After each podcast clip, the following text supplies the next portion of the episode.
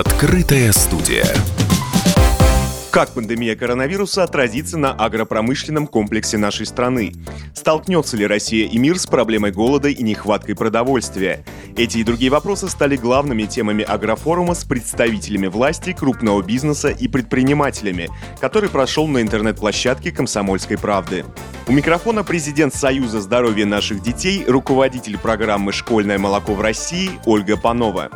В диалоге с ведущим Радио КП Антоном Челышевым она рассказала о том, как эта программа решает сразу две ключевые задачи – поддерживать здоровье наших детей и помогает фермерским хозяйствам получить еще один канал реализации своей продукции.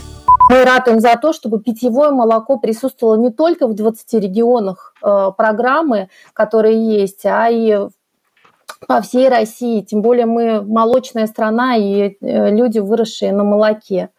Это первый момент. Второй момент, если смотреть с точки зрения фермеров, с точки зрения сельхозпроизводителей и переработчиков, естественно, в данном случае для них программа «Школьное молоко» является стабильным рынком сбыта качественной продукции, потому что как раз-таки программа «Школьное молоко» направлена на то, чтобы дети ежедневно потребляли молоко, исключая санитарно-гигиенические риски. То есть безопасно для детей, что тоже очень важно.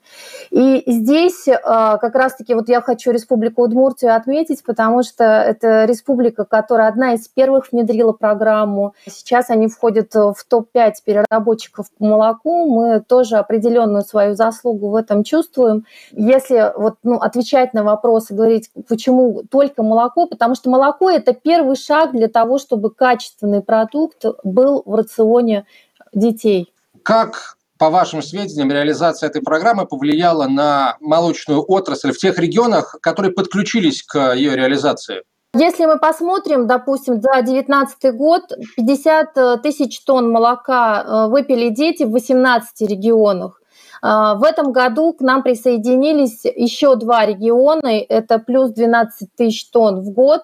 Соответственно, когда регионы начинают реализовывать программу, то они модернизируют свои производства, обеспечивая детям безопасность.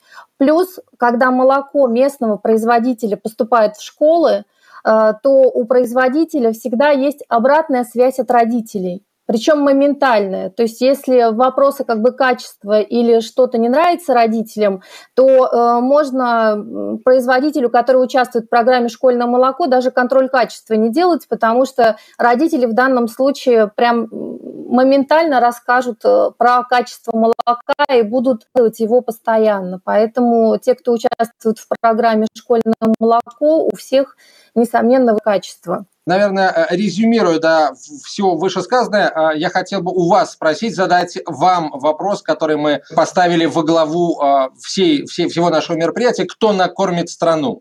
Знаете, в этом вопросе, мне кажется, есть определенный подвох, потому что накормит – это будущее время. Да? Сейчас у нас достаточно тех людей, которые выросли на молоке и которые знают, что такое сельское хозяйство.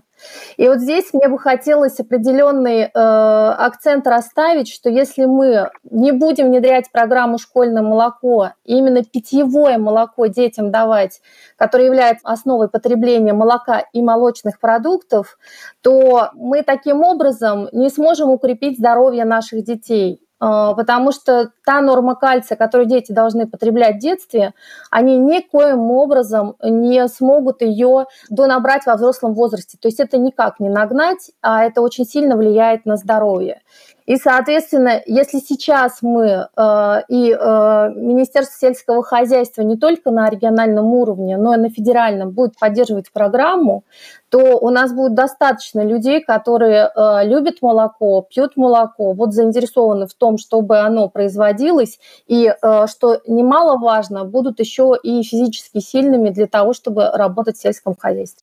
В рамках прошедшего агрофорума представители органов власти, собственники крупного агропромышленного бизнеса и эксперты обсудили важные экономические темы для россиян. Подключиться и задать свой вопрос спикерам в ходе трансляции мог каждый желающий из любой точки страны.